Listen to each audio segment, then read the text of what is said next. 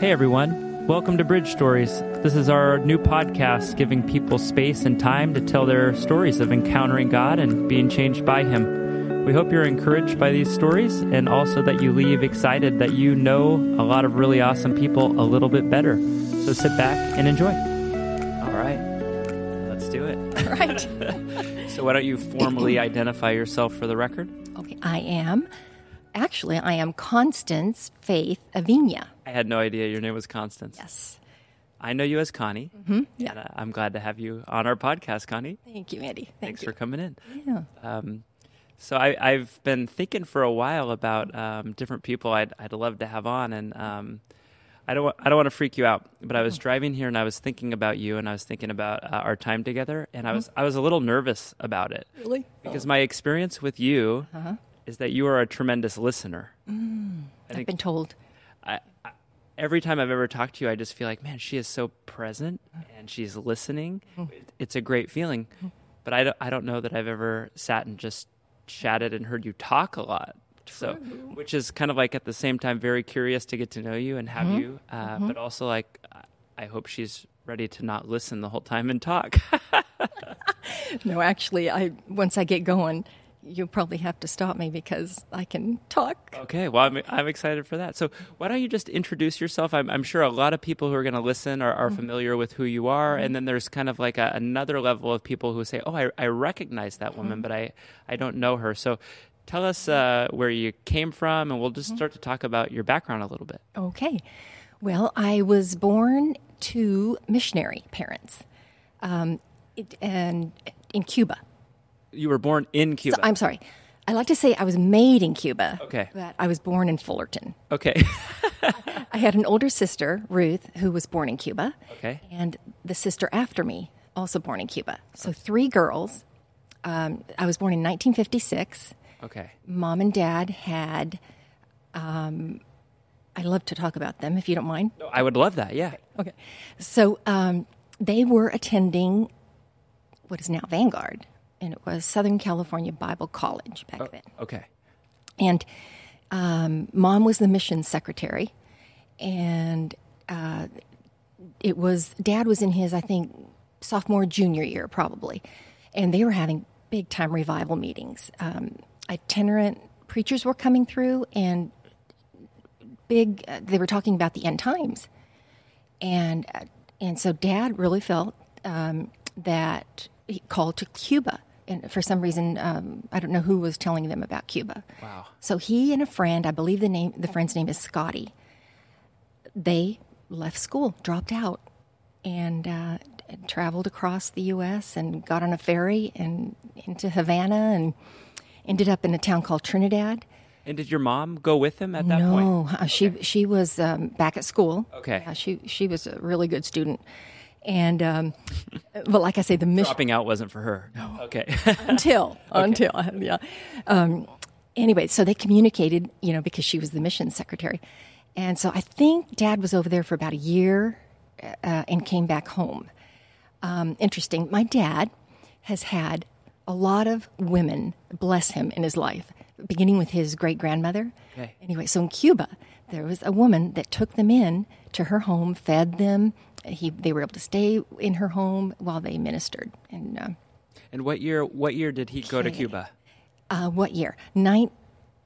I want to say 1950.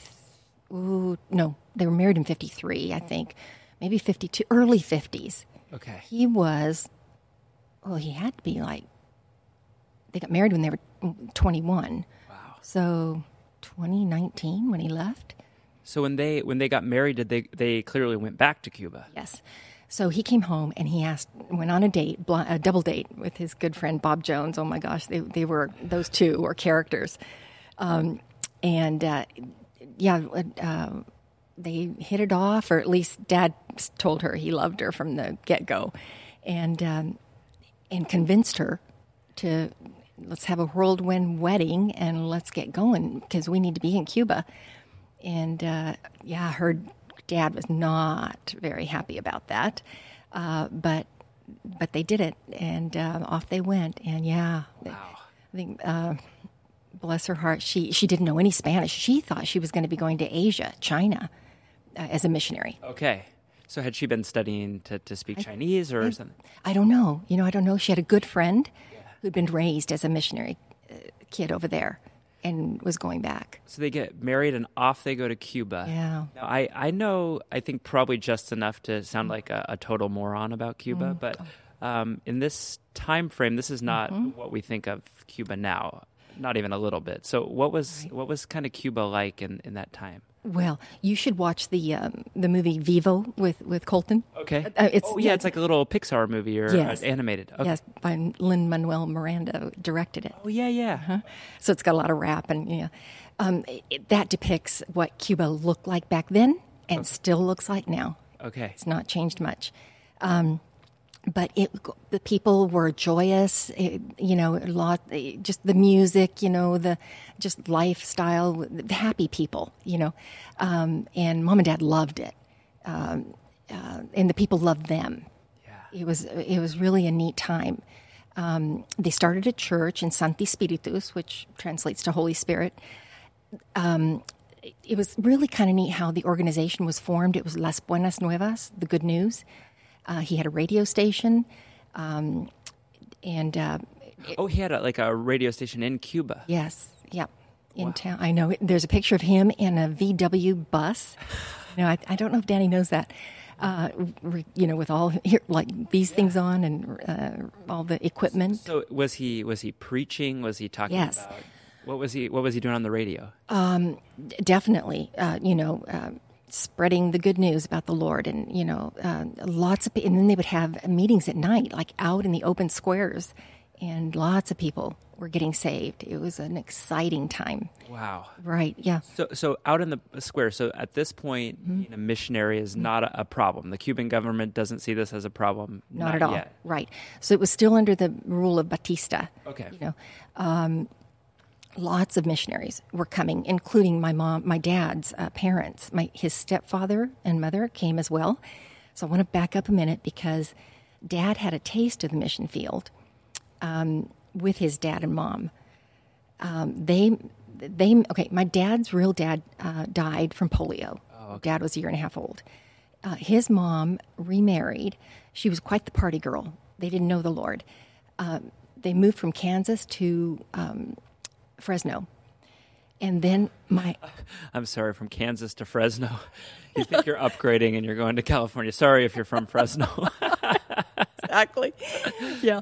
And so, anyway, um, dad was pretty much raised by his grandmother, Grandma Simpton. Wow. She was a powerful woman and godly woman. Um, but his mom uh, didn't know the Lord yet, or or maybe she chose not to walk with the Lord at that time. So uh, she met a, a strapping, good-looking guy, uh, Buck Northrup, tall man, really good-looking guy. Sounds like a Western cowboy in like Hollywood. Or. Montana, I think he was from. Northrup. Yeah, yeah, William C. Northrup, but you know his Great name. Mm-hmm. and but he went off to Hawaii to work in the sugarcane industry, C and H Sugar, I think. Um, he managing the teams or something like that, and he asked for uh, my grandmother to come over to to get married. Well, wait, uh, maybe she just to come over and, and visit and to stay a while. Well, then then they were going to get married, and so they called for my dad at six years old uh, to come over to join them. He went over on the one of those big ships. I want to say it's the SS Lurline, Lurliner. I think that was the name of it. Wow. So he was born in 1930. He was six in, in 36. Off he goes, and it wasn't a passenger ship at that time. It was a Like cargo or something. cargo ship, yes. But they treated him so well, and there's a little picture of him as dressed as a captain, the cutest. He was the cutest kid, like Colton is so cute. Uh, my dad was that way. Yeah. Anyway, he arrives all excited and gets off the ship and, and uh, to meet his grand his his dad, his new dad to be. And and they didn't hit it off too well. It was kind of sad. So immediately he uh, felt rejected. Uh, but his you know uh, mother was so happy to see him. Anyway, they had two more children, got married, had two more children there in Hawaii. Then 1942 comes, Yeah. the bombing Yeah. of Pearl Harbor. But they were on the Big Island, Kona, Kona and you know, living there. But immediately they had to um, start helping the soldiers. So my dad remembers um, that his mom started sewing um, uniforms, repairing uniforms, preparing meals, and um, Yeah, they were gearing up for World War II. yes, Wow. it so- was wild. So from a very young age, if, Mm-hmm. if you had looked all the way back, it, it wouldn't have surprised anyone that your dad kind of had this uh, this adventure Yes. spirit in him. Absolutely, Yeah. absolutely, and he was a free spirit too. He, yeah, it, I'll have to tell you more about him as time goes on. Anyway, they come back to Fresno, and trying to remember now, Dad. I wonder if he came back first. I don't. Maybe he did, but he was about eleven or twelve.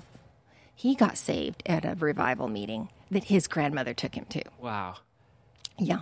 And then when his parents arrived from, so he must have gone ahead of them, he asked them to go to church. They get saved and turned on for the Lord. And uh, when Buck Northrup heard about the Amazon jungle needing, in Venezuela, needing missionaries, uh, like the first missionaries, they, they got themselves ready. They were trained up in Mendocino County Oh yeah. at an army base or something. Yeah, Okay. yeah, because that would resembled what being in in the that environment in the jungle would.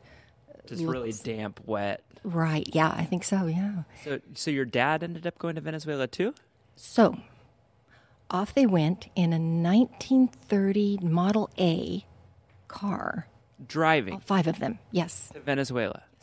Okay, I Crazy, crazy. keep keep keep going. I got to hear this. Okay. So yeah, they they um, had a uh, terrible accident in Oaxaca, which is southern Mexico, that almost uh, rolled him off the road. Uh, Dad wrote all this down, which is so wonderful for all of us to have. Yeah. My my brother John, he I'm hoping he does something with it. He's a video producer. Move, um, he could make a movie. He he hopes to. Anyway, I hope he makes a movie of Dad's life. Wow. Yeah, but and then there's a time when my in Mexico, my grandmother got really sick. I think it was meningitis. Okay. And my uh, grandfather called for the local pastor to come and pray for her. And he asked for some oil. And my grandfather told my dad, go in the kitchen and find some oil. Well, all he could find was a jar on the stove. It turned out to be chicken fat, you know. and the, the pastor ended up pouring it all over my grandmother. I, I guess bathing, anointing her. Anointing her with chicken fat. yeah. yeah. Do you know? The Lord touched her. Wow. She she revived. You know, she was well. wow. I don't know. It wasn't long. It, I don't know if it was immediate, Yeah. but they were able to get back on the road and and down to the Amazon jungle. I think Dad said she may have been the first white woman in the jungle, which at the time was probably a very good thing that saved my grandfather's life Wow. because they would get into a um, raft or barge on the Orinoco River and go to, you know, uh, find tribes people to to witness to.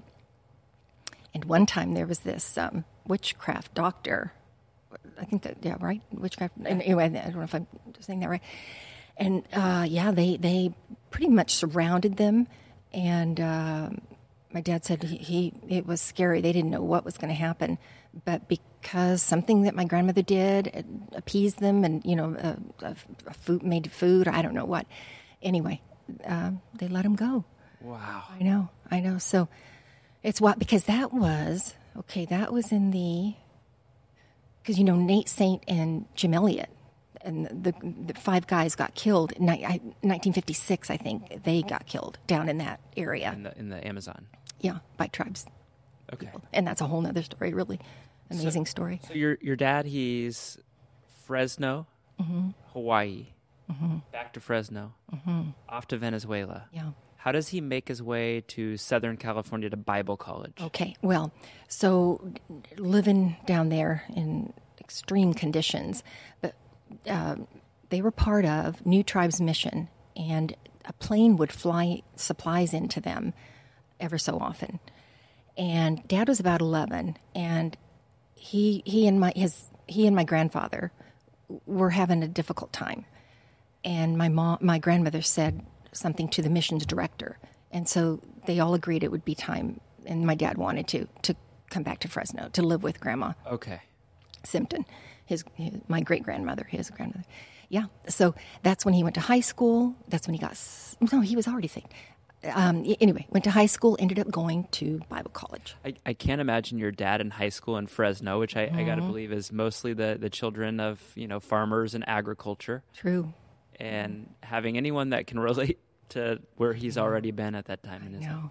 So you you clearly have this tremendous heritage. Mm-hmm. So fast forward, your parents end up in Cuba. Yes. If I'm remembering correctly, you are made in Cuba, not born in Cuba. Right.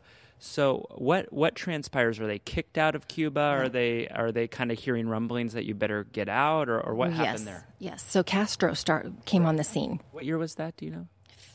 Okay, I was born in '56. Celeste was born in 50, hmm, '59. It was right around. It didn't take long for him to take over, Yeah. take the country over. So 58, 59. Okay.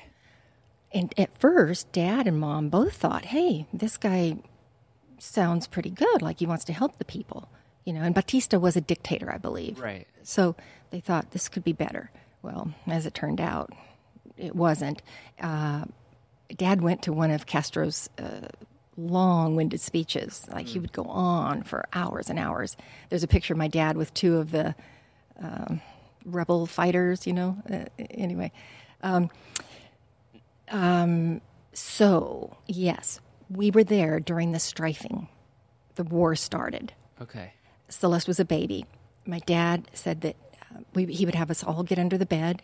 He would put Celeste in a in a chest of drawers. That would be the safest place for her. Under the bed as well. I, anyway, crazy, crazy times. Sometimes I wonder how it affected us. You know, uh, our psyche at the time, that kind of fear. Well, so much so that my older sister, when we came back to Fullerton, to my grandmother's house, my mom's mother, Fullerton Airport was nearby. Whenever a small plane would fly over, Ruth would run in the house and get under the bed. Oh my gosh. Yeah. So Sad. I know, I know. So anyway, yeah, we were told to leave. Americans could not stay. Um, I remember one missionary got shot at in a jeep and lost his eye. So things were getting very scary. Yeah. Yeah, and yeah, we had to leave. That we had no choice. So you you come back to Fullerton, Mm-hmm. and is that where you grew up as a, a little girl? No. So we were there a little while Okay. with with my uh, my grandmother. She was another godly woman, Grandma Seals, my mom's mom, an amazing lady. Uh, and they were attending an Assemblies of God church. That was mom and, mom's church, home church in Fullerton. Okay. So they uh, they knew they were already going to be staying in missionary work. They thought they were going to South America, Brazil, but we ended up in Mexico. Okay. we go to Mexico and dad gets really ill. But he'd been tested up here. I want to say at the City of Hope. So he'd already been really ill up here before we left. Okay. Turns out he had tuberculosis. And the government sent a letter to Grandma's house or the state saying uh, Paul Northrup needs to report to City of Hope. He needs to be in quarantine. And so, sh- sure enough, we had to come back, and he was there for three months. And it again, a very scary time, not knowing if he would survive it. He, he got real thin and very, very sick. How did they treat tuberculosis at, at that time? You know, I don't know. I honestly don't. That's a good question. Yeah. But definitely quarantine. He had. I'm not even sure my mom could see him. You know, she would go visit him. But we were all at my grandmother's house in Fullerton. Yeah, I have a few memories of that. Not not a, a lot. So he he recovered. Recovered. And then just right back to Mexico. And where in Mexico were you at? Mexico City. Although prior to that, they thought maybe southern Mexico, Chiapas area. Okay. and I don't know the reason for coming to Mexico City, but um, but we did, and maybe because that was a central place to start a Bible school. Okay. Uh, they had that felt that was what God was calling them to do. So it's interesting. They started a church in Cuba, and the radio, and but in Mexico it was more of a Bible school Okay. and it was in a home in our home and uh, young people would come from um, you know literally villages all around mexico Um, I remember that clearly. Yeah. So my sister and I started attending a American um, school, but it was both Latin American kids and American kids. Um, we did our kindergarten and maybe first grade. Yeah. Wow. And then in your home, there your your dad is training up leaders to, Yes. to teach God's word. That's right. That's right. And they were so busy. You know, mom was preparing meals and teaching the girls how to sew, and she played the accordion. You know, uh, so she was teaching. They, they both, mom and dad, were. I just remember them being literally full time ministry, and continuing. Well, they had the three girls, uh, us three girls. Wow.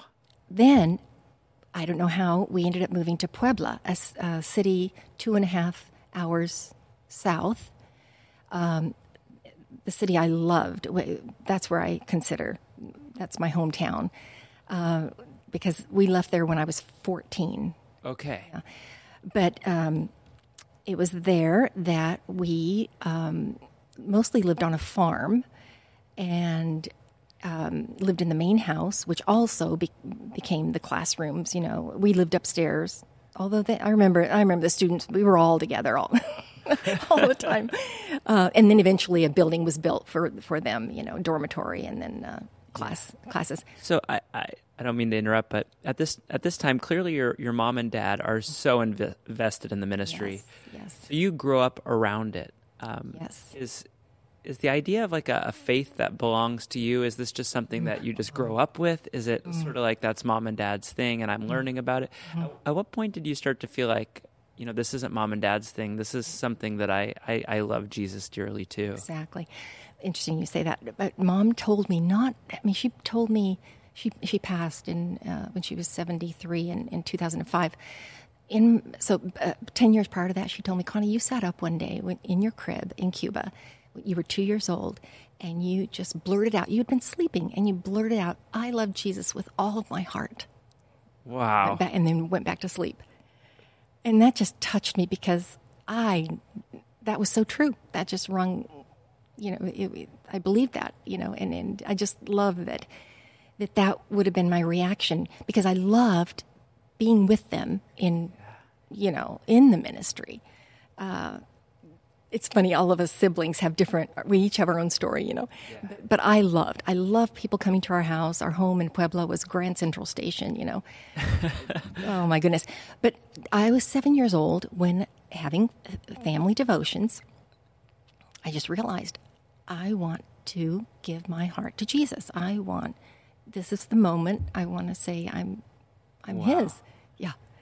Yeah. as clear as day, at seven years old, you just knew. That's that's so so Yeah, wonderful. Yeah. So you mentioned Connie that at, you were in Puebla till you were 14, Yes. and then do you come back to the states at 14? Yes. So, um, the, mom and dad really got very busy and had two more children, boys. So now we were a family of five, uh, seven, five kids. Yeah. We lived as tourists down there. So that meant that every six months we'd have to come up to the border. Right. You know, and that was always fun because we had hamburger, Whataburger, you know, hamburgers and fries that we would all have to share. But uh, still, that was the highlight every Yeah. six months and go shopping, you know, and, uh, with our, they gave us eight dollars to to go and buy, and and I, mom said, and it's true, I love You're shoes and about one purses. one gallon of gas right now, huh? I know, right? Exactly, exactly. But anyway, um, w- went to school down there. Again, mom and dad were so busy that um, we weren't as involved with them in ministry. Um, Celeste, but we were going to a missionary school with other missionary kids, and it was a wonderful wow. school. About forty kids in a house in our neighborhood. Um, in my ninth grade class, we had four students. We had teachers from uh, the U.S. Wonderful teachers. Was it like a, bo- a boarding school? You were living there? or- no, we would just go every day Oh, I see. Okay. there was another very large mission, Latin American mission, uh, there that, and that's the reason that they set up a school, which was so great for for our family, you know. But anyway, so Celeste and I, we because back in that day, girls didn't come out in the street to play. But there were such wonderful parks right out in front of our house, you know, in this neighborhood we lived in. So we made friends with boys. And so we, I just there, were several years where we were just hanging out with the boys, and it was all fun. You know, we were kind of tomboys. Started riding motorcycles, and you know, just so we kind of got sneaky because when mom and dad would leave, then we, you know, they didn't always want us out there. They'd say, "You're you girls, that you need to stay inside." But they would leave, so we would come out. so kind of got a little disobedient, that you know, uh, in in that sense. I say that because mom got worried that we were getting a little boy crazy, and I did have a boyfriend. Okay. I was 14, and he promised me to to wait for him that that we could we'd get married. You know. Yeah. Oh my gosh, let's wait till you. Anyway, um, so mom said I need to get my girls home. I, I want them to f- finish school up there, and and in her mind, she was probably thinking we would go to Bible school. You know, we never talked about it really. She did want us to go to college. Yeah. she really did. Mom was amazing, an amazing Old Testament teacher. Wow. Andy, you would have loved talking to her. She uh, she really was sad to have dropped out of college as well, uh, and had always hoped to go back. But my goodness, she knew enough already, and and life experience. You know, Yeah. too bad she couldn't have gotten an honorary degree. Yeah. so often that life experience is, Mm-hmm. um, it comes out in teaching in such a cool way. yes, Yeah. and she was invited to speak at women's conferences. She she was the best speaker. My dad uh, was, you know. Um, but my dad had the heart and, and just the people loved him and you know but mom would sit on the front row and, and fill in his his uh, sentence you know, or, or he'd he'd ask her now you know anyway Just they, fill in the blanks for him. Yeah. they worked together so well yeah So they were good at preaching together. They were like a team. Yeah. yes That's yes yeah but yeah um, so anyway we came up here to the Santa Cruz area because my mother's brother was a principal vice principal at a school in the San Lorenzo Valley Okay.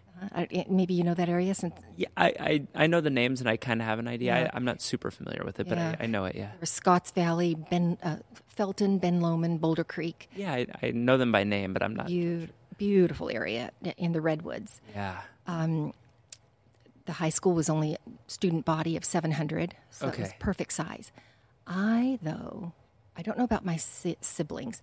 I had a really hard time. Hmm. Mexico was home. Yeah. That my heart was there, and and ha- having attended a small school, Yeah. and then to go to what I thought was ve- So I, I forgot to ask this. It had crossed my mind. So you're you're in Mexico. You're going to school. You even have a boyfriend. yes Are you primarily speaking Spanish? outside, but in our home, always English. Okay, but you were you were a fluent Spanish speaker. Yes. So so you come back. Is there any like um, is it like a cultural speed bump for you that now you're in the redwoods in California going to high school with kids who have no life experience like you've had? True. Yes, I would say that was true. We had come up when I was in second grade and attended school. Mom and dad had taken a break, and it was a good thing. They bought a home in Fullerton uh, for $15,000. My gosh. No, I know. That had to be in the or in the late 60s, maybe. Okay. So that gave us a taste of of the U.S. and being around, uh, you know. Um, so that that helped, I think, prepare us for high school. Yeah. But still, it was hard because I ended up making best friends with the foreign exchange student from Brazil, Mindy Skabelski. Uh, bright, we were both redheads, and uh, Wow. yeah, yeah, that that was a lot of fun. When I graduated, the cheerleaders, a couple of them said to me, "Connie, why didn't you go out for cheerleading? You would have been great." I almost fell on the floor. I thought they would think of me that way. See, I didn't think of me. I, I felt very insecure, very shy, you know, and um, didn't fit in. You're right. I did. I felt like I didn't fit in, Yeah. and we really weren't involved in a church either. Oh, interesting. Okay. Yes, yes. That was a hard thing. Mom was really wanting us to get involved in a youth group, um, but it, it didn't happen. You know, we, we here and there, but not consistent. Not where we we were really so spiritually. I would say it was a dry time. Yeah. Yep. Yeah, my dad continued to travel. So my mom, bless her heart, raised five children And Andy, financial, this is where financial insecurity um, took root in me Hmm. at a very young age. Yeah. I was so in tune with mom because I was born 15 months after my first sister. My older sister, bless, I feel bad for her because within six months of her life, mom was pregnant with me. Yeah. And so and I was just somehow connected to mom. You just kind of read her body language and knew the Oh, anxieties and the stresses. Yeah. Yes. And, and she would be very emotional, cry easy. And, uh, but I remember just her worrying, you know, um, and knowing that she, that she needed to trust the Lord, you know? Yeah. the reality of it was tough. It's amazing. We lived on $500 a month. Wow. Um, yeah, down in Mexico. So coming to the States then was even tougher. Wow. And mom then thought she had to go to work, and it was a hard time, really hard time. But God always provided. We never went without a meal. Yeah. It was incredible. Wow. It's an amazing time. So you have um, you have kind of the seeds of adventure and Mm-hmm. travel and missions work deep in you. So you finish high school, and then uh, Yes. what do you decide to do from there? Well, um, mom and dad, we knew we're going to go back to Mexico. Okay. They, they had planned to go back, take my brothers and my younger sister Celeste. And I remember my dad sitting with us and asking us, What do you girls want to do? I was floored. I thought, We have a choice? but we knew Ruth was already, actually, she'd already started attending uh, Biola Oh, okay. for nursing Yeah. you know career and um, so she was she was down here living with some friends. But because mom and dad had the house in fullerton we were going to be able to live there. They had been renting it out. And so i knew that i just i needed to, to go to college. Yeah. um, i had i thought i was going to be a teacher which is what mom had wanted to be. But when i took a, some business classes oh my goodness i fell in love. Yeah. business. And my my business teacher in high school, Mrs. Hoagland, she offered to get me a job in Santa Cruz for the county. And I, I kind of, you know, thought about it, but then I thought, well, where would I live though, you know? And really, so anyway, ended up down here, living in Fullerton.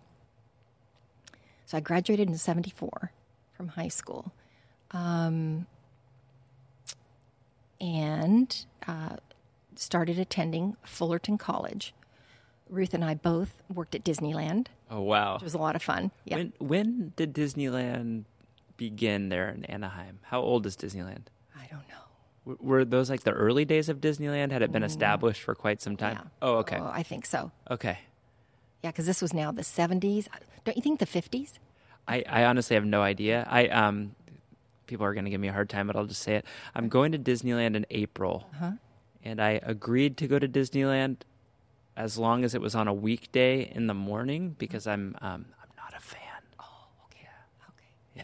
Of crowds or just of. Lines, crowds, yeah. Disney.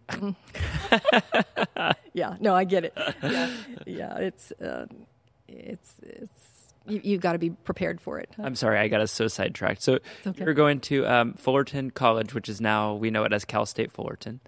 Uh, Fullerton College actually was the community college. Oh, okay. I had no idea. Yep.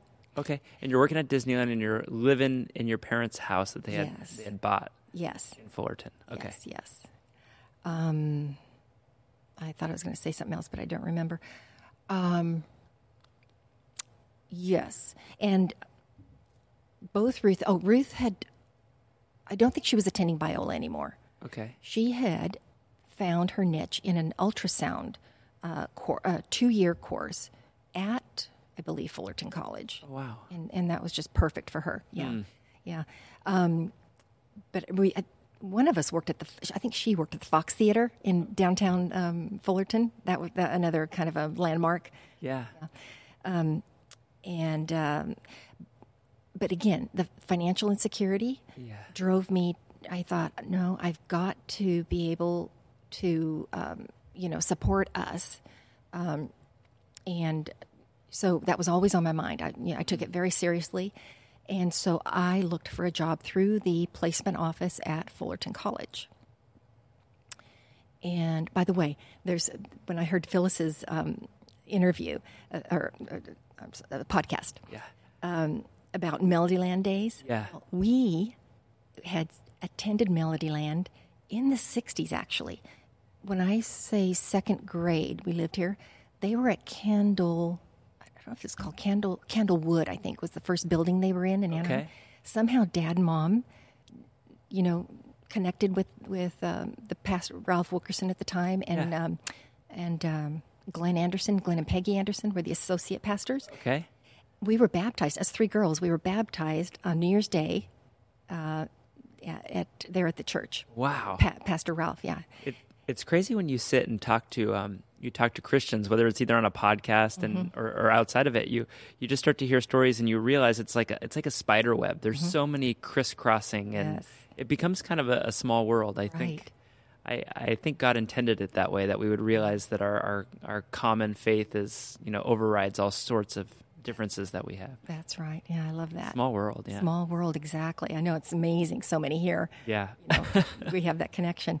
Uh, a lot of people kn- knew of mom and dad or knew knew them. Yeah. a lot of people here at Bridge. Um, in fact, we the charismatic clinics then in the early '70s or late '60s, dad and mom were very involved there Okay. too.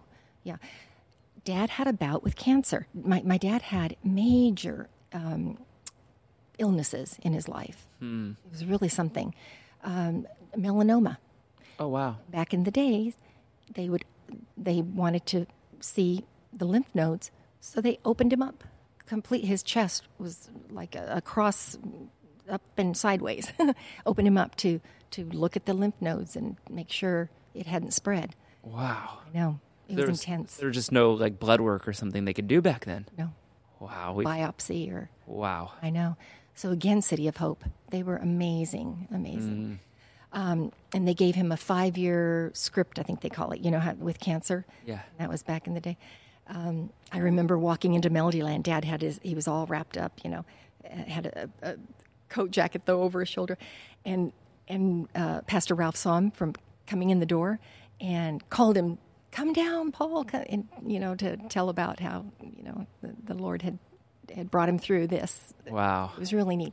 And they visited us in Mexico, and uh, Pastor Wilkerson and even David Wilkerson. I don't know if you know him, across in the Switchblade.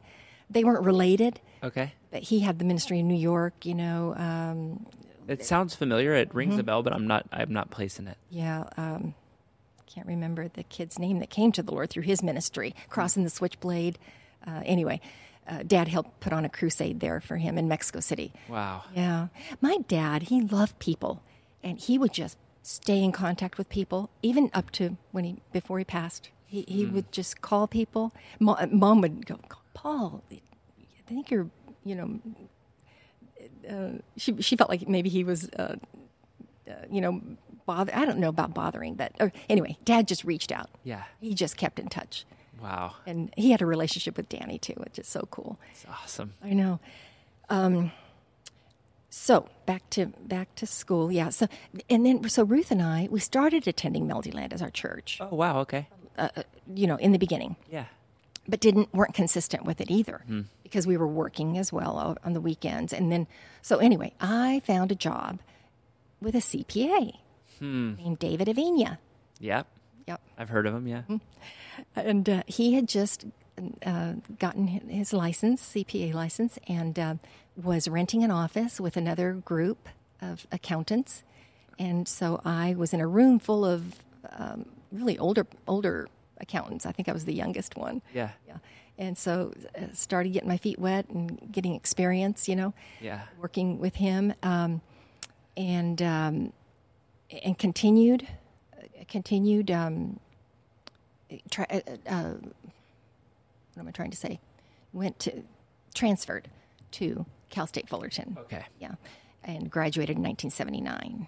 And you were doing accounting by then. Yes, almost full time, working full time and going to school Yeah. time too. Wow. But life took a little bit of a turn, got a little bit complicated. Okay.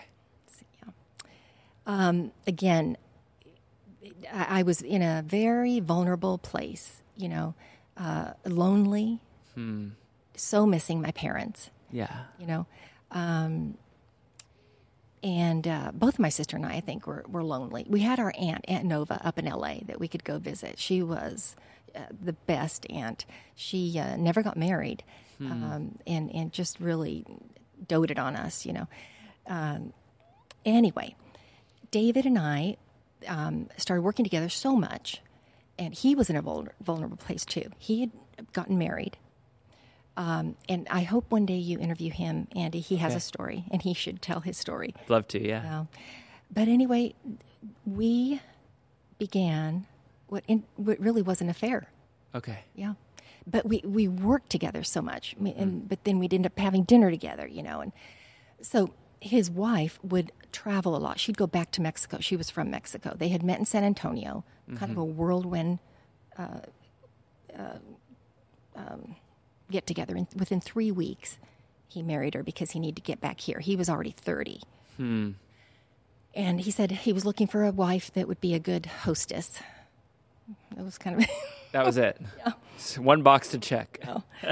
and on the way back, it was uh, already he he could tell that, that he'd probably made a mistake. It was it was just a it, it was a hard, really hard. Um, but they ended up having a little girl. Okay. And anyway, for seven years, it was a secret. Uh, we were in secret.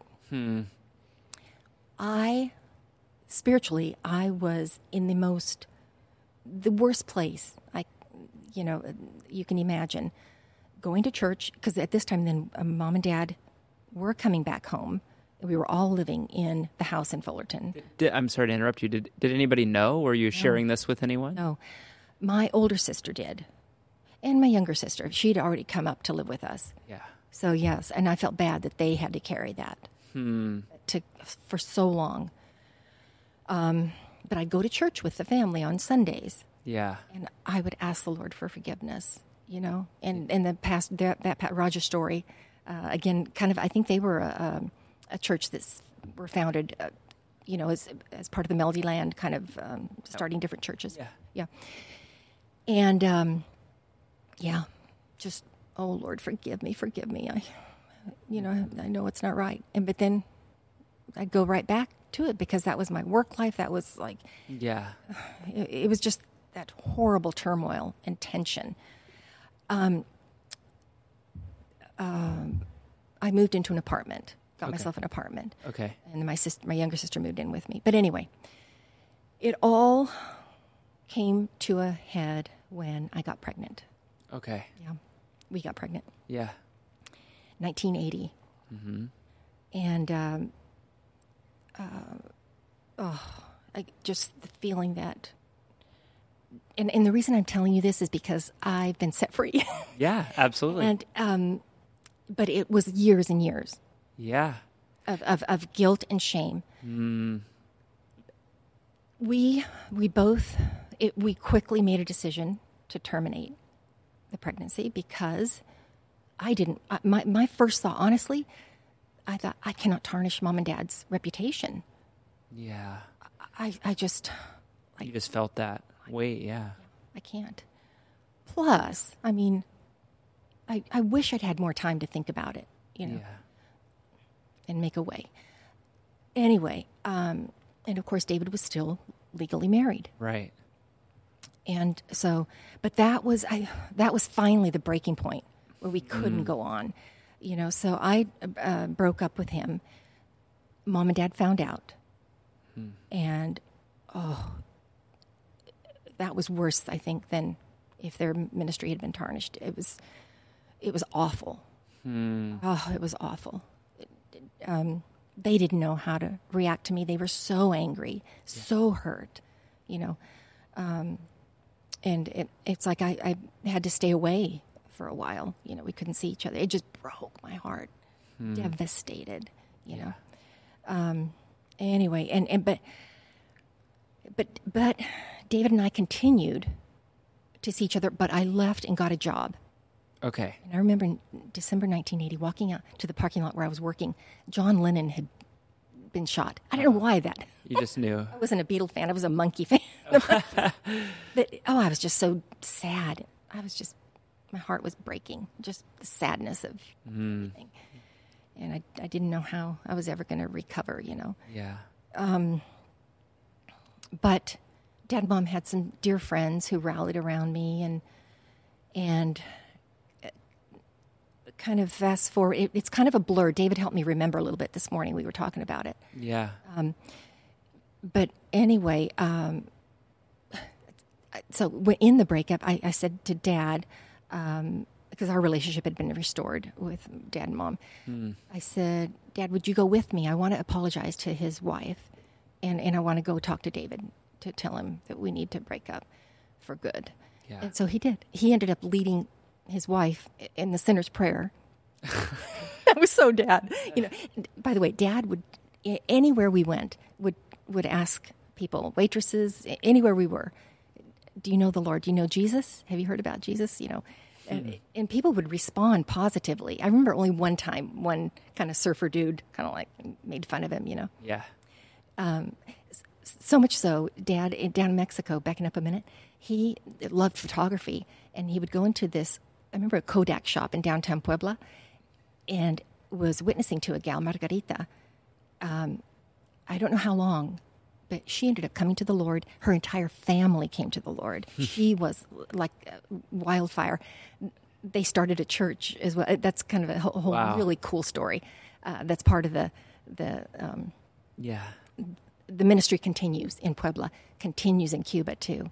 Uh, it just amazing, amazing. Um, I'm, I'm just I can't say enough about my parents Yeah. and their love for the Lord. And I know we've had updates here at at the church. yeah, Your, your parents' ministry in Cuba is Mm-hmm. still alive Oh, and very well. yes. And my brother John continues to be in contact. Wow. with the pastors, yeah, Just and incredible things happen. incredible, and and it's so hard right now. Yeah. So so hard.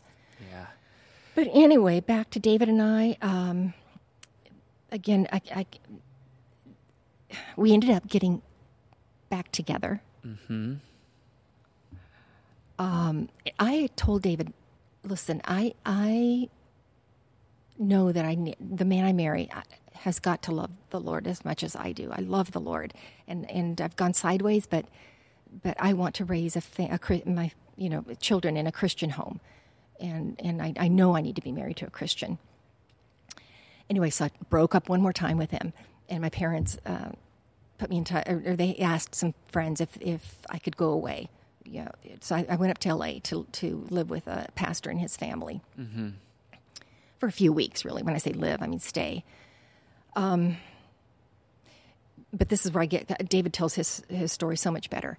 Um, he had an incredible experience of coming to the Lord, and and it is a uh, an amazing story because he was raised Methodist, didn't really understand the Jesus and salvation. He thought he had a contract with God. He was going to become a multimillionaire. He he just he had you know wild. Yeah. When his his mom had given him a Bible that he started reading when we were going through our turmoil, and it scared him. Uh, uh, he realized he wasn't saved, and then he had an interesting um, meetup with a barber. It was like incredible how God. Just connected dots and people and Yes. wow. So while I was away, not knowing this, he was desperate to talk to somebody about salvation, getting saved. The only person he knew was my dad. I'm, I'm sensing a common theme Mm-hmm. throughout the story. Mm-hmm. Yeah. So anyway, he goes and knocks on the door, and my aunt opens the Aunt Nova, and uh, she was always so sweet to us, and, and so you know she, she recognized him, and and he said, I, I, "Could I speak to Paul?" And so as he walks in the door, he looks over in the in the living room, and there was mom. Oh, mom could give. mom, the, the mom could give some looks, and yeah, she was not pleased. And uh, anyway, Dad sat down with him and you know, answered his questions and prayed with him and Hmm. said that when he left there, got in the car driving away, he had the most joyful experience of literally just laughing out loud, just full of joy. He he didn't care about anything, not even about us getting back together. He he was just so excited to have hmm. found the Lord. And he started going to Calvary Chapel and Melodyland, I guess. He you know, in, anywhere he he knew he'd heard about. He was trying to go to Bible studies. He just Just soaking it all up. Wow. So you're still in LA. You don't even know any of this I is don't. happening. I don't. And uh, it was January, his birthday. My brother John came up to um, to take me out to dinner, and I said to John, "Hey, I want to I want to call David and just check on him. It's his birthday today. I just want to wish him happy birthday." Um, and when I did, it, he told me. He, he- he said, uh, "You're not going to believe this." I said, "Oh my god!" And I didn't. I couldn't believe it. Anyway, so that was January of '81, I believe. Okay. And um, uh, so the rest of that year was still difficult. Mom and dad uh, were having a hard time accepting the fact, you know, uh, that we would be together. He had uh, filed for divorce, uh, I think in late 1980, and and and she was, you know, kind of. They had gone their separate ways a few years prior. Yeah. Um, So we are good friends it, today. Her, her, his ex-wife lives in Brea with her her uh, spouse, and uh, we get together several times a year. wow. Um, I know it's pretty incredible. It's incredible how God ties It, things together. it really is. It really is. Um, yeah, and I just I pray for them. Um, deep Catholic, you know, uh, faith, and but but it's interesting. God has connected them with some Christian friends, and it's so fun to listen to them talk about it. Oh, we'll never we'll never convert. We are Catholic, but they start talking about it, and it's so I know God's up to something in their lives. Yeah, yeah. So um, anyway, we ended up eloping. Long story short, we we tried to plan a wedding. Literally, had planned it all. Had the invitations. I remember sitting in Mom's kitchen with my sisters, starting to address the invitations, and I, it, we almost started laughing too about, oh man, like should we? Should should we really just tell the whole story in this invitation? it was kind of, kind of you know it was just ridiculous, really, about the way we'd gotten together, how all this was happening. Anyway, so um, I forget. I think I tried to break up with him again one more time because I was just torn. Yeah. And um, and then we got back together and just eloped. And and the place I knew to go was where my grandfather, Buck Northrup, had. They years later come back to the states. Uh, in Lake Tahoe, he worked at the Chapel of Love. He was the officiant. I wish he'd been there when I went, but he, you know, he he um, he was down here in a nursing home actually. Yeah. Anyway, so we started our lives together, and um, okay, this is where it gets exciting, where the Lord just met us. And I've been excited all, all along, by the way. Oh, thank you. I haven't No, I think you. bef- before you go on, I, I think, um, I mean, it, it's it's clearly not a story that you know is like something that's just easy, happy to tell. Right. But I think one of the the beautiful things that's so important for people to hear is the story, Mm-hmm.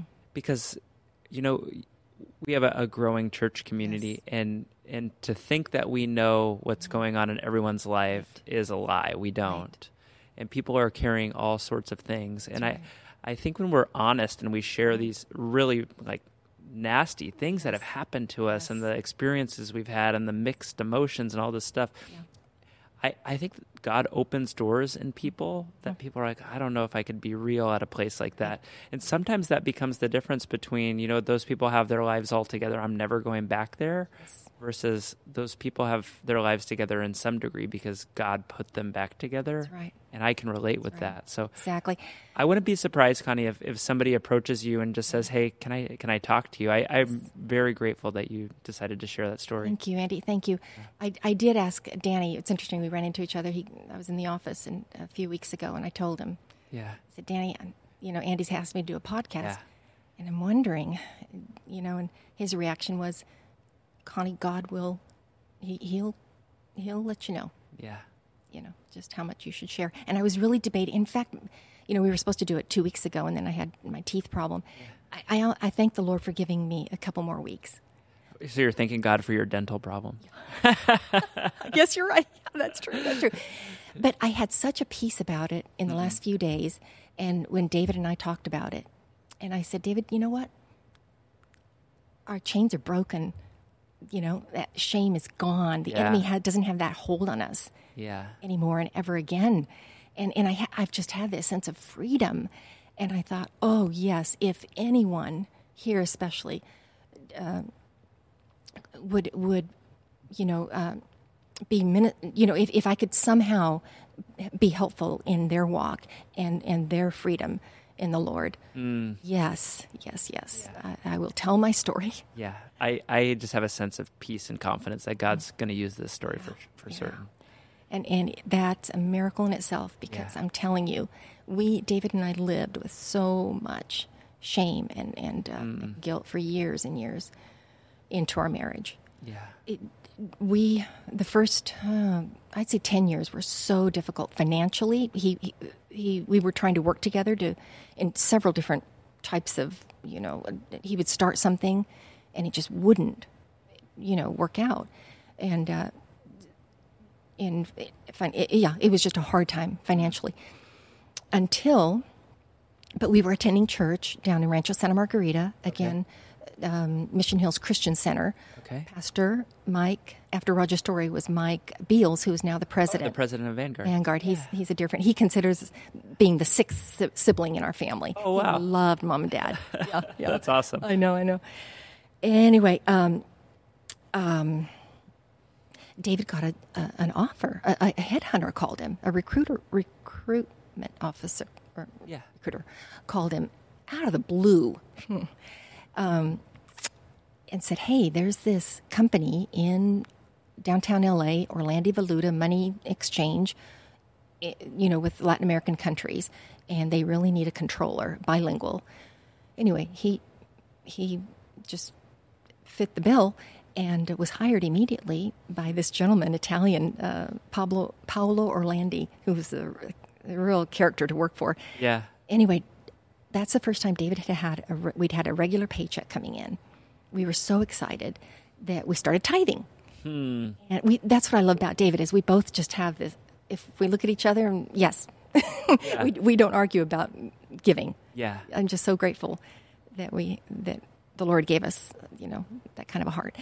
Anyway, um, within a year, the company was getting sold. David was a major part in that, getting that done to Western Union, and he was given a bonus equal to his salary. Wow. I know that allowed us to pay off the IRS because we'd had some liens from when we had the business, and to put a down payment on a house. Wow. Yeah, we bought our house in Tustin in nine.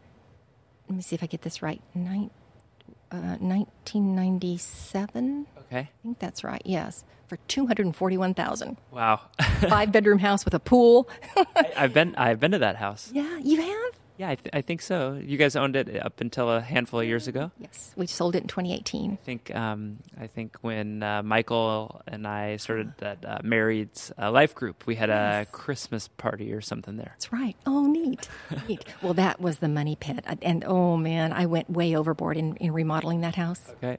So wishing I hadn't done it. If anybody uh, take a lesson, from, take a clue from that. Oh man, we put way too much money in it. But um, so you- start you start tithing, and clearly God yes, blesses. oh, we saw it from the very beginning. Wow. Oh, that is a huge testimony in our lives. You know what? You've mentioned a few times, kind of growing up with this financial mm-hmm. insecurity. I, I have to imagine mm-hmm. that uh, that was probably a language that God knew you would understand. Yes. Hmm. Yes, yes, yes. Oh, yes. And just to have that freedom to say, Lord, I, I just trust you, you, you know, and, um, and, and, you know, not, not trying to think twice about it and not holding back is just because you there's such a freedom in giving when you know you're obeying Him in that area, you know, it's so freeing. And, and then just to wait and say, okay, what's going to happen? It's just an exciting way to live because he provided me with work. Um, I had a 12 year stint at K1 Speed, uh, indoor, indoor go kart, electric go karts. Yeah. I helped that company grow from two locations um, up to um, 31 and uh, franchise, starting to franchise worldwide. Yeah. I experienced the blessing of that job for you too. That's right. That's right. Yeah. When I, when I this is my side of the story. When I, Mm-hmm. I think I had worked here for like maybe three or four weeks. Mm-hmm. I remember um, telling Danny he he was asking me like, how can I equip you? What do Mm-hmm. you need?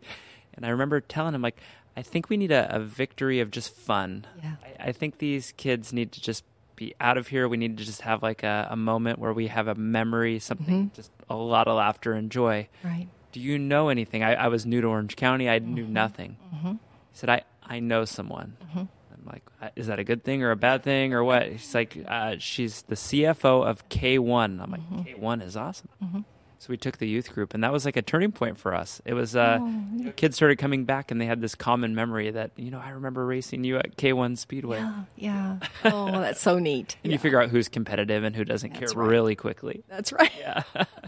Yeah, that was a fun time having having you guys there. yeah. Yeah, yeah, but th- that came to an end in 2018. But the Lord gave me that job, and what was so cool is my um, office was kind of like the central com- command.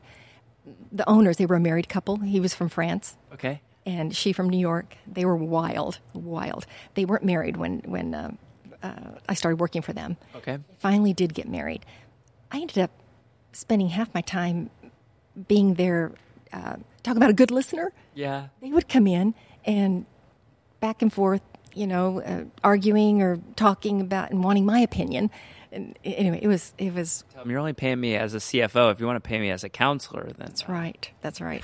they joke that we should that I should have different uh, signs outside my door. You know what I was, but I had opportunity to witness to to them. They didn't accept the Lord during that time, but I'm hoping. I'm Yeah. really hoping it planted a seed. You know, but it was neat because there were other my my um, staff. Um, we just they were a great group of people. And when they would go through rough times i remember one of the gals her husband uh, had uh, came down with lymphoma. Non-hodgkin's? It, it, it was bad. Yeah. he ended up at city of hope. And i remember her coming in crying to me and i just got up locked my door closed the blinds i said let's pray. And uh, it, several times i was able to do that. Wow. it was just such a neat time. Uh, I felt like, oh, I just do. I have, I have an ability to to minister here. You know, to to be and, share my faith. You know, It's such a good reminder too. I, I think so often people think, oh, my, my career or my, my Mm-hmm. job is not one that lends well to sharing my faith. But Hmm?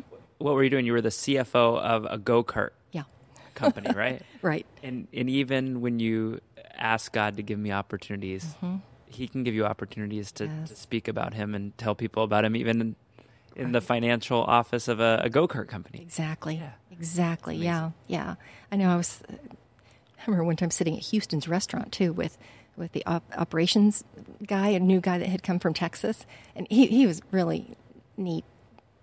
I think he was raised Methodist too. That's funny. Okay. But anyway, uh, and my assistant uh, controller, and I just had the opportunity also to to just talk about the Lord, and I took it. I just That's It was just yeah, just I feel like I, like I was starting to to Yeah. practice like like to really uh, be bold enough to to just start talking. You know, I didn't have it all down pat. I, you know, I couldn't have probably you know quoted verses uh, word for word, but but yeah, just talking about hey, you know, God. I love going back to God created all this. He created us, in Yeah. His image, you know, and and just the the simple plan He has for us, you know, to to bring us back to Him. It sounds like a, a little bit of your, your dad was coming out of you Oh, as you you uh, you grew grew in the Lord. You're, you're, you were telling me your dad would sit down for a meal and just start asking, "Hey, you know Jesus? You know." Yep. It sounds like little bits of your dad were coming out of you. Yes, So definitely. I want to I want to back up a little bit because um, you end up having kids, yeah. and um, so so when did that come about? How was uh, So we we were married then. Uh, ni- we eloped in 1982, August 10th, and um, had a miscarriage. okay? And and oh man, we thought, wow, Yeah. well, that's our punishment. That you know, that's Mm. really what we deserve. So you were still hanging on to a lot of the Mm. guilt and the shame. Yes, Mm. yes, yes. But then, uh, uh, but then got pregnant um, because Michael was born in 1983. Okay. October 1983. And oh, that was the delight of my life was to be a mom. And oh man, I, I, when I realized that, the joy, you know, the, again thinking, well, I have a child in heaven, and that's what I thought too. You know, I told David, if we keep this secret, the, everybody's going to find out. Our, our, our our uh, family in Christ is going to find out when we get to heaven because Yeah. our son or daughter, and I, I just feel like maybe it's a daughter, is going to walk up to us, you know, and we're going to be related. Anyway, I just thought of that.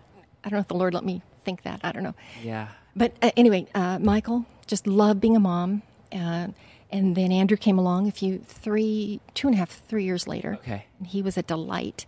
And uh, although we were a little concerned to have another child because to think if we could try to have a girl, we thought, oh no, one more boy. so David's David's 13 years older than I am. Okay. Okay.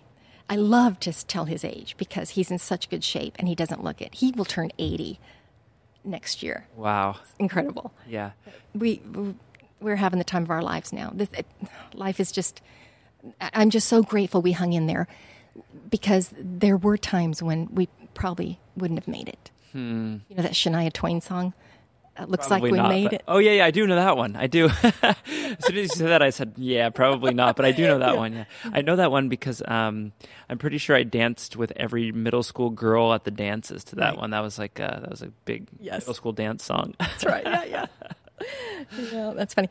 Um, now I um, so I uh, I attend Bridge Church board meetings, and Yes. your uh, your husband is currently on the board, and I don't know if you know this, um, but he says you're his boss.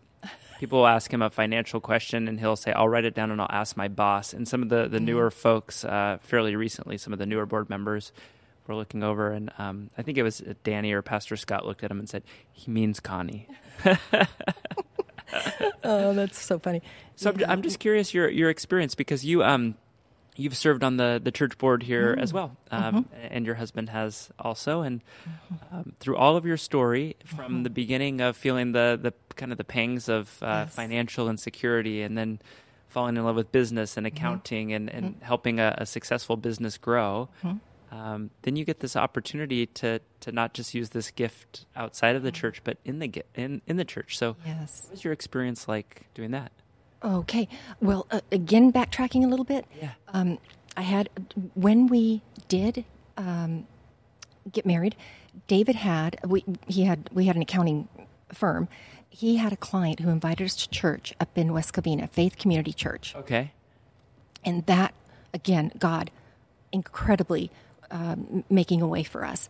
One of the pastors there, Gifford Claiborne, and Winnie, Giff and Winnie, knew my mom and dad. It sounds like everyone knew your mom and dad, Connie.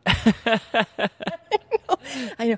But they showed us, I have never experienced that kind of unconditional love. Hmm. He, they just took us under their wings and encouraged us.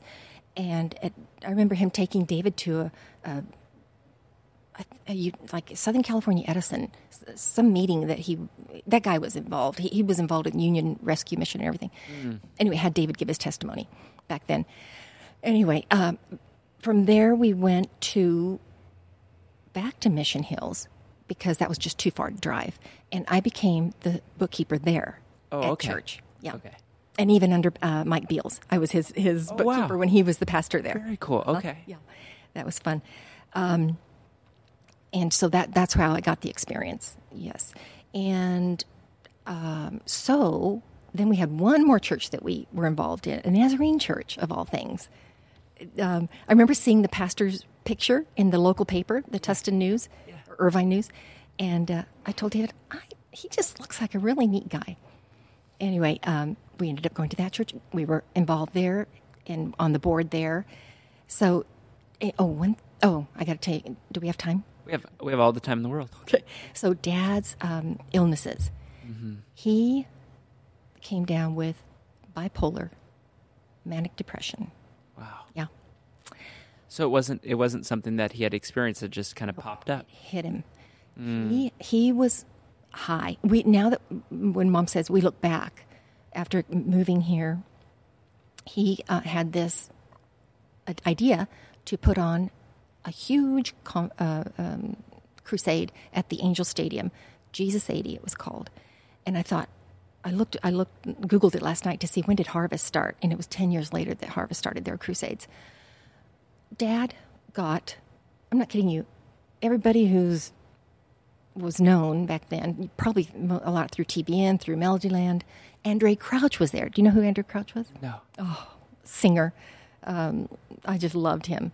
Uh, mm. Yeah, uh, uh, amazing guy. Uh, the pastor of Church on the Way up in um, Van Nuys. Okay. Why can't I think of his name? Anyway, just wonderful man. Um, so many, so many people came, and you know, it, it was well attended. It was it was a really neat time.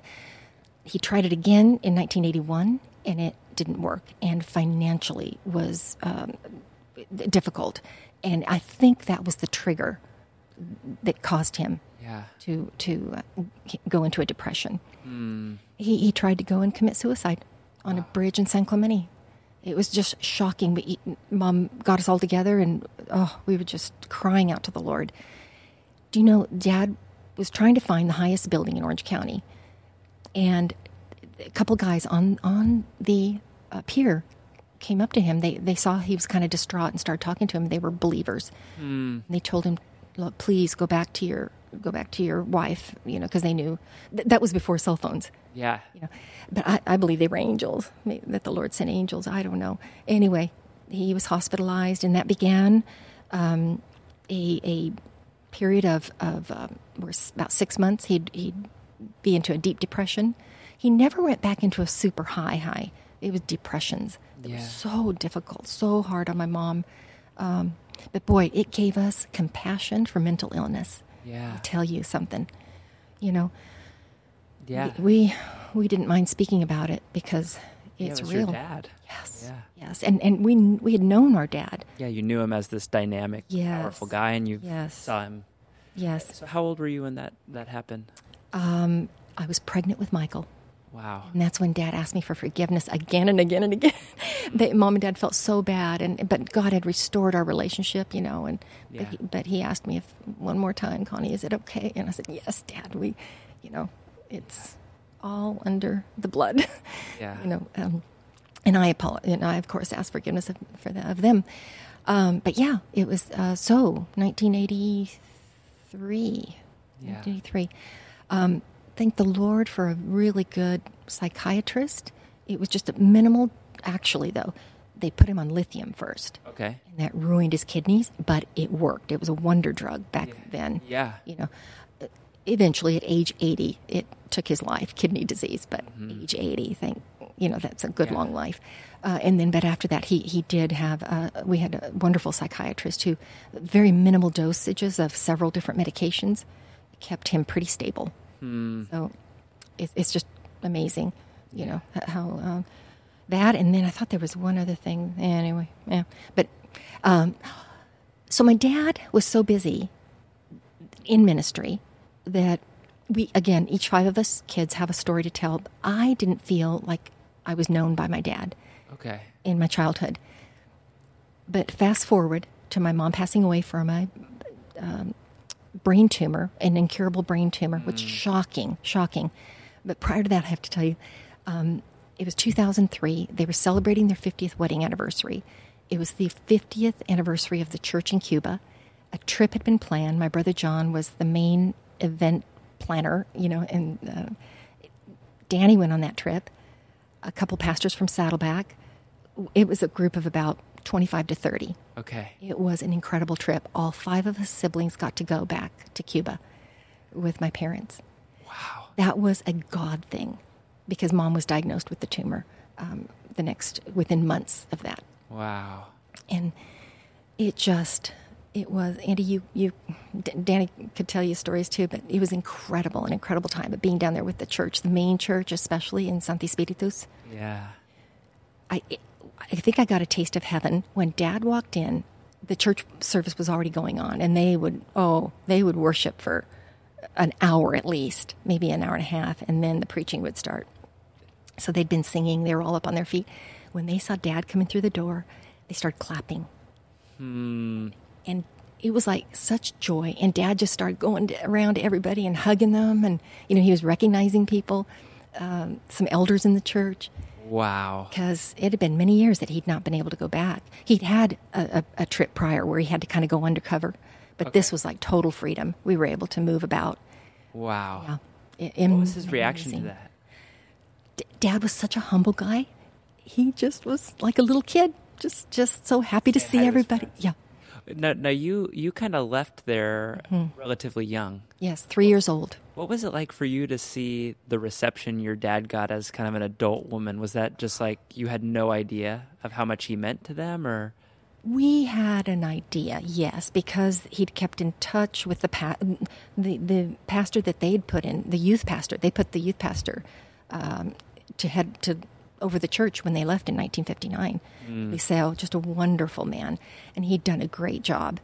Yeah, and, and the churches flourished. They, they're house churches and uh, churches in other cities. Yeah. They, there are multiple churches all over the island, uh, and they consider themselves under the Buenas Nuevas organization, which was so great that that was a formal organization that the churches, um, it, it like the government recognized it, and so allowed the churches to exist.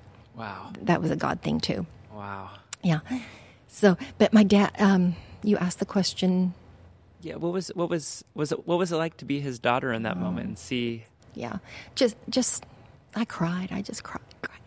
Yeah. because he gave his life. He gave his whole life to the Lord.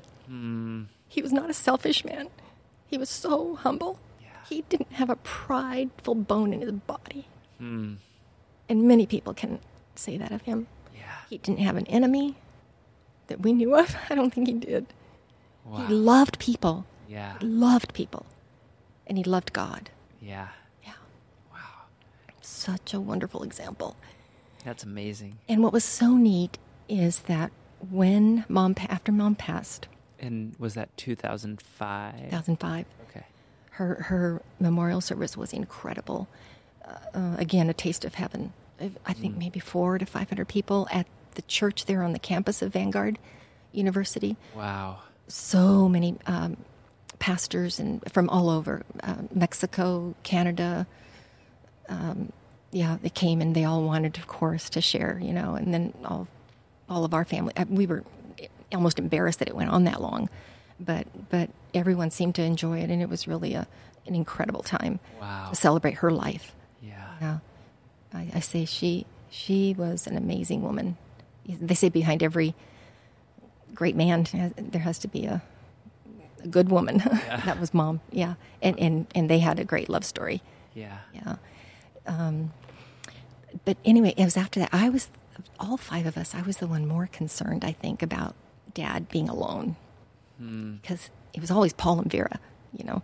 and But he lived six more years. Um, and, and we fixed up his condo in San Clemente. You know, he really enjoyed living there with his little dog Sneaks. My younger brother lived with him part of the time. Okay. But there was one day he said to me, Connie, would you, can I go home with you? And I said, sure, Dad, not knowing exactly what that meant. Well, that that was it. He, I guess he'd fallen. We knew that we knew that he probably shouldn't be driving anymore. And anyway, so he came up to live with us, and I'm so grateful we had the room, the space. Yeah. And David said, "Of course, yeah, that makes sense." Uh, Fourteen month, the boys also, my my boys, really, boy. Andrew told me the other night some stories about he and Grandpa and their conversations Yeah. that I didn't know about, and just really, it was incredible. Wow. Dad's influence uh, on uh, on this is so my dad, Andrew had we had his twenty first birthday party in our uh, backyard. He and, and his cousin Ashlyn, and they got a jump house in the front yard. But anyway, the, the kids were all sitting in the living room at the end of the night, and Dad was sitting right there in the middle of them all, carrying on a conversation. He he could get along with anybody, and and, and Even a bunch of enjoyed him. people celebrating their 21st birthday. Yeah, Wow. he was having a ball. He was 80 years old, but uh, he gave his last sermon at my living room for on his 80th birthday. Wow. A bunch of people were there.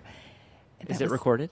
I wish it was. I, I don't think it is. If John had been there, he was the only sibling that he'd moved to Asheville, North Carolina by then. Okay. But yeah, we we blew it on that one. Mm. Yeah, yeah. But anyway, I had that. That was God's gift to me. I felt of having my dad Yeah. at the end of his life. I had him hundred percent all for me. Wow. Yeah, it was incredible, incredible. It's it's so amazing how how God kind of brings all these things together. You you had mentioned that you know they were so busy in ministry that you didn't feel kind of seen or totally known, Right. and then um, God brings the story back together where, like you just said, you get them all to yourself. Yes, yes. I did have to share him with my sisters, but but, but the fact that I had him in my home and Yeah. and it- remember I told you that he was just he had women in his life. He was blessed with women, grandmothers, and all. The night he passed away, we knew it was close. You know, he'd been he'd been sleeping really. He'd he'd been unconscious. Um, and I was at K1 trying to wrap everything up so I could take the time off that I was going to need to take. I remember leaving the office about seven and arriving into. By this time, we, he was in a home because he needed full time care Okay. and we found a really neat uh, residential home where he had a room all to himself with his dog Sneaks, his little Chihuahua. Oh wow. Yeah, and I walk in and it's all women. It, um, one of the women was the wife of Alberto Mottesi, and another Latin American, you know, evangelist, and uh, her assistant, and my sisters, and, and my my stepdaughter Laura was there. I was so glad. And I walk in to greeting everyone, and the um, one of the women turned and said, "Your dad took his last breath." Like, it just blessed me that he waited for me, Wow. but we'd had enough time. Yeah. So God is amazing to restore, renew. You know, God is incredible Yeah. to just to trust Him to make all things new, to put things back together. To, yeah, I, I don't have enough words to describe Yeah. how grateful I am. You know, it's um, it's so powerful to have one one parent, let alone 2 that no matter what comes in the roller coaster of life, whether it was their daughter being you going through just a, a really dark kind of turmoil season, um, you know, you hear these stories of people who know the Lord, and, and through thick and thin, no matter what they feel, or they hold things together. Right. And I love what you had said before. You had said, um, "We did." You said, "I'm so glad that we just hung on." And sometimes that's how it feels. Yes. You just hang on for dear life. Sometimes just by the fingernails. Absolutely. And I, I think, um, you know, when you have positive people in your life, mm-hmm. I, I feel like the, the the encouragement just to hang on Yes. gives you the motivation to do it. Yes. Yeah, and I Yes. Yes. I think there's probably people who are feeling like, man, I'm just mm-hmm. barely hanging on that are, are going to mm-hmm. feel encouraged by, by you sharing this. Yeah. I hope so. Yeah. I think that's that's the neatest thing about telling our stories. Yeah. and and the Lord just how he he continues to pursue us huh? and uh, restore us. Yeah, Yeah.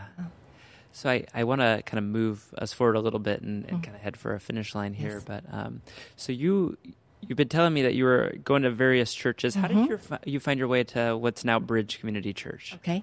So it was about ten years ago when Danny asked um, John, my brother John, to speak. Oh, okay. Uh-huh. And it was right after the 0809 financial crisis. Okay. I don't know if you remember. And I remember John just saying he was so excited. He felt like he had a, a word from the Lord uh, for the church, you know, about change, you know. Um, and I can't remember exactly um, what he spoke on, but I remember uh, coming, was so excited to come here with him. All I remember, I remember Danny from the trip. I remember him uh, newly married and that uh, they were pregnant with Kate. You know, didn't know Rochelle, Yeah. and and we knew about the church that it was it was um, a lot of people from Melodyland and and uh, anyway, so and it was an older building with like velvet seats and and stained glass windows. Yeah. Anyway, so I I remember telling David because John was staying with me and with us, and I said, David, let's go, let's go listen to John speak at this church in Orange. And David said, No, no, you know, we'll just go to our church. And I said, David, please, please, I have a way of And finally, uh, reluctantly, he came. Yeah. My siblings came too. I remember we took up the second row, the entire second row. And later I thought, oh man, I guess we probably kicked Jenny and Greg out of their seats. Remember, everybody had their seats. Yeah. Yeah. So, and we were, we were kind of, I, I just remember just being so happy to be with my brother John and to be with Danny again, you know, and knowing how much dad loved Danny. And then we got to meet Rochelle. And anyway, we left that day and David said to me, this is where we're going to be going to church. Wow. I said, Really? the re- reluctant guy not only gave in, but he changed uh, his tune on church altogether. Yes. yes. It was wild. So we started attending and just really loving it. And Danny was so kind to us. Ta- He's another pastor that showed us unconditional love. Yeah. Yeah. Yeah, that is that's definitely his his gift. Yes. Yes. Yes. And then it was within a short time that we were getting to know people. Um, but within a short time, Maggie called me and asked if she could nominate David for the board. I'm like, whoa. I said, sure. Yeah. Yeah. So that kind of started getting really involved. You Yeah. know. Another neat thing uh, it, it was about Michael. Uh, you know, our boys didn't come with us. They they would come with us sometimes, Right. but they, Michael has his story to tell too. But uh, through the men's prayer group, uh, Michael ga- came back to the Lord, and the rest is history. I mean, he's he met Erica here, uh, and they have a beautiful marriage and family, and Yeah. walking with the Lord, and it just blesses us so much. Yeah. Yes, yeah, It's it's um it's definitely been a season of growth with families. I'm sure you've Yes. turned your head and looked around. It just seems like where did all these people in their 20s and 30s come from? yeah, absolutely, yeah. Yeah, it's it's a- exciting. You know what I, I think so much of as you've been telling your story. I think you know I'm I'm in my mid 30s. hmm I think so much of um, you know church. I, I think church sometimes falls prey to like wanting to a- attract and be you know cool and Mhm. relevant all the time. Mhm. But I think for for people like in their 30s that really want to follow the Lord, one of the things Mm-hmm. that I, I just love about this church is feeling like there's people a generation older that can say, just hang on. Yeah, Um, here's my real raw story. I don't have it all together, but God brought me through. yes, I, I think so much of growing with young people and young families is things like this that you're willing to share your mm-hmm. story in this way. absolutely. Yeah. Yes, yes. And and we did get some help. You know, we went to a, a Gary Smalley seminar at Saddleback back then. Wow, that was a huge just to just to realize we were very different in our personalities, David and I. Mm. And and why he he didn't always want to be as social as I. His battery would get charged when he would Yeah. you know, rest, and mine was charged being around people. So, and then some some counseling too. Uh, just a wonderful Christian counselor uh, really helped. So, yes, all of that is just willing to do the work to to hang in, like like like you said. Yeah, uh, absolutely. Yeah. And yes, oh man, if anybody wants to come to us and go have coffee and chat, I'd love it. Well, people are going to know your name and your face and your story now. Mm. Yeah. Um, a lot of people have the same experience. Um, a handful have told me, man, I, I felt like I had my, my Mm-hmm. crew where I sat in church, and now all of a sudden I'm like turning pretty popular. So I think, Connie, you're going to be signing autographs in no time. Uh, maybe we should get some printed 8 by 10 pictures of your face Oh, just so you can have them ready. no, no, no. Oh, probably people are probably going to be shocked, but probably had a different idea anyway. But I'm I'm glad. I'm just glad to be able to be real, yeah. and and uh, I, I this is a time in my life when I'm feeling such freedom in the Lord, yeah. absolute freedom, and I'm just excited for what the Lord is doing, especially here. Yeah, it's um, know, I told you at the beginning, I I'm very grateful that you chose to talk and not just listen. Um, but I, I do want people to know that I I think um, one of the things I try to do is think like, what do I what do I admire or know about the people I'm I'm talking with, and I. I think my experiences with you, whether I'm talking to you or um, just watching you interact with others, you are a tremendous listener. Not just you're good at it. I, I think it's part of God's gift in you. Mm, thank you. Um, So I think if if I could just say something, I would say if if people have heard something that resonates mm-hmm. with them about your story, maybe something they mm-hmm. haven't told anyone or, or they relate with. I think not only do you have an incredible story, but you're an incredible mm-hmm. listener. So I, I'm I'm volunteering you. okay. If people want to talk to you, you're a, a tremendous person to talk to. So I, I want to highly encourage it. okay. Um, as we kind of wrap up, is there is there anything that you'd want to share with anyone? You want to leave with them as we, mm. kind of head for the finish line? Yeah. Well, the other thing I love is the generational, and you spoke about it yesterday, the generational blessing that we can pass down to hmm. our families. And that even if we don't have it in our lineage, we can start it. Yeah. Can be the one to start the generational blessing. Hmm. Yes. And and that's oh, just to keep the story going, you know, until he comes back for us. And it seems like it could be soon, but again, it could be many, many years, many more generations. But yes, my mom was, they were prayer warriors. I remember my boys saying, Mom, Grandpa and Grandma pray every morning, and they mention every single person in our family's name. and I said, Yeah, and what a blessing that is, you know, to, so I would highly encourage, yes, to pray for your families, pray over your children, your grandchildren. Yeah. And tell them, tell them about the Lord. And yes, from a young age, from a young age. I, I, just have such a heart.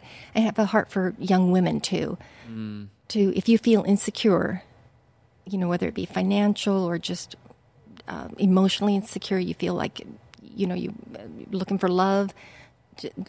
Oh, find it in the Lord first. Let Him be your Abba Father, your your Daddy, your you know your your truly your heavenly Father who loves you like no one else. Yeah, and and He will and He will provide. That's a great trust reminder. him. Yeah.